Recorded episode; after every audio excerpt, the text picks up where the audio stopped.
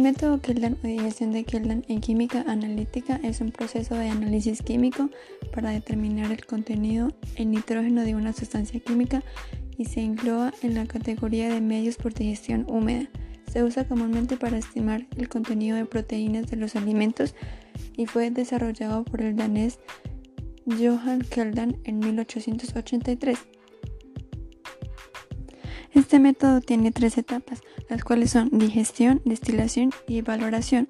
La digestión consiste en la conversión del nitrógeno en ion amonio mediante el calentamiento a una temperatura de 400 grados centígrados aproximadamente.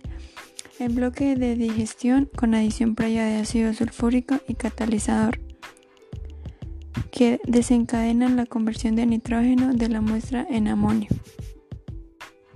Luego sigue la destilación, que es la separación por arrastre con vapor del amoníaco y posterior solubilización en una solución ácida de concentración conocida. En esta etapa se adiciona hidróxido de sodio a la disolución de amonio obtenida previamente, generándose amoníaco y vapor de agua que arrastra al mismo. La solubilización posterior en la solución ácida permite la conversión del de amoníaco a catión amonio, el cual se encuentra junto con el exceso de solución ácida añadido.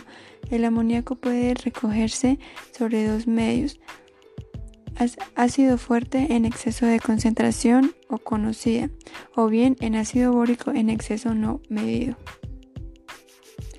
Valoración. Medición de la cantidad del ácido neutralizado por el amoníaco disuelto lo que indica la cantidad de nitrógeno presente en la muestra inicial. Según el medio de recogida en la destilación, el amonio se valora de dos formas. La primera, recogida sobre ácido fuerte en exceso medido. Se emplea una base, alcali y el indicador rojo de metilo.